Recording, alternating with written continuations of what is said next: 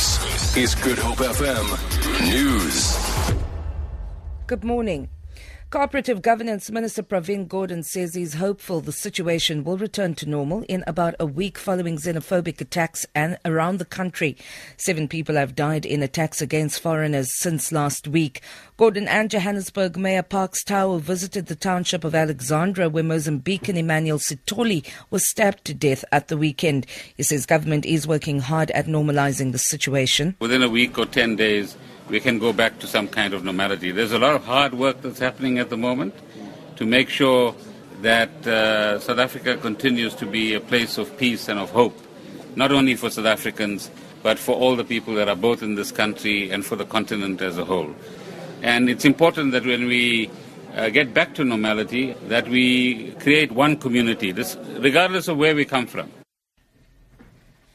Former General Secretary of COSATU Zwelinzima Vavi has meanwhile said xenophobia is symptomatic of several crises crises rather, the biggest of which is unemployment. Vavi says 60% of young people are unemployed, which necessitates a state of emergency. The second crisis is poverty, where 12 million people are unable to put food on their table. Vavi says South Africa is the most unequal society in the world. He has also highlighted corruption, claiming Nkandla is a manifestation of looting in society. Chairperson of the Institute of Agrarian Studies, Ben Cousin, says the number of commercial farms in South Africa has decreased by almost half since 1994. He was speaking at the University of the Western Cape during an international conference focusing on the role of BRICS countries in agriculture. Cousin says there are only 35,000 commercial farms in the country. Commercial farmers are very productive. In fact, we don't really have any threats to national food security. At the moment, land reform has been so unsuccessful that doesn't constitute a threat. The interesting thing to note is that of those 35,000, probably about 5 to 7,000 produce over 80% of the food. There's something like 28,000 who are actually not very productive. Uh, and we could redistribute their land without putting our food security at risk. The Palm Ridge Magistrates Court on the East Rand is expected to rule today whether murder accused George Louca will be freed. The Department of Correctional Services has applied to have Louca released from custody to be treated privately for lung cancer.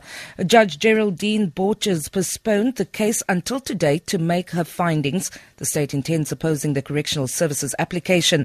Louca is the main accused in the murder of nightclub owner Lolly Jackson. The United Nations says it now fears that 800 people have died when a boat crammed with migrants sank off Libya this past weekend. Survivors of the tragedy arrived in Sicily early this morning. Two of those rescued were the captain of the vessel and a crew member. They have been arrested by Italian police on suspicion of assisting in the smuggling of people. Sarah Tyler from Save the Children Foundation says the charity spoke to survivors after they had docked in Catania. We can confirm there's four minors, two from Bangladesh who said they were cousins, and two from Somalia. They told us that they believe there are about 60 children who are unaccompanied. They described the fishing boat they were on as having three levels, and that the children were put in the first two levels. So when the ship capsized, there wasn't a chance for these children to survive. For Good Hope FM News, I'm Vanya Klitschko-Collison.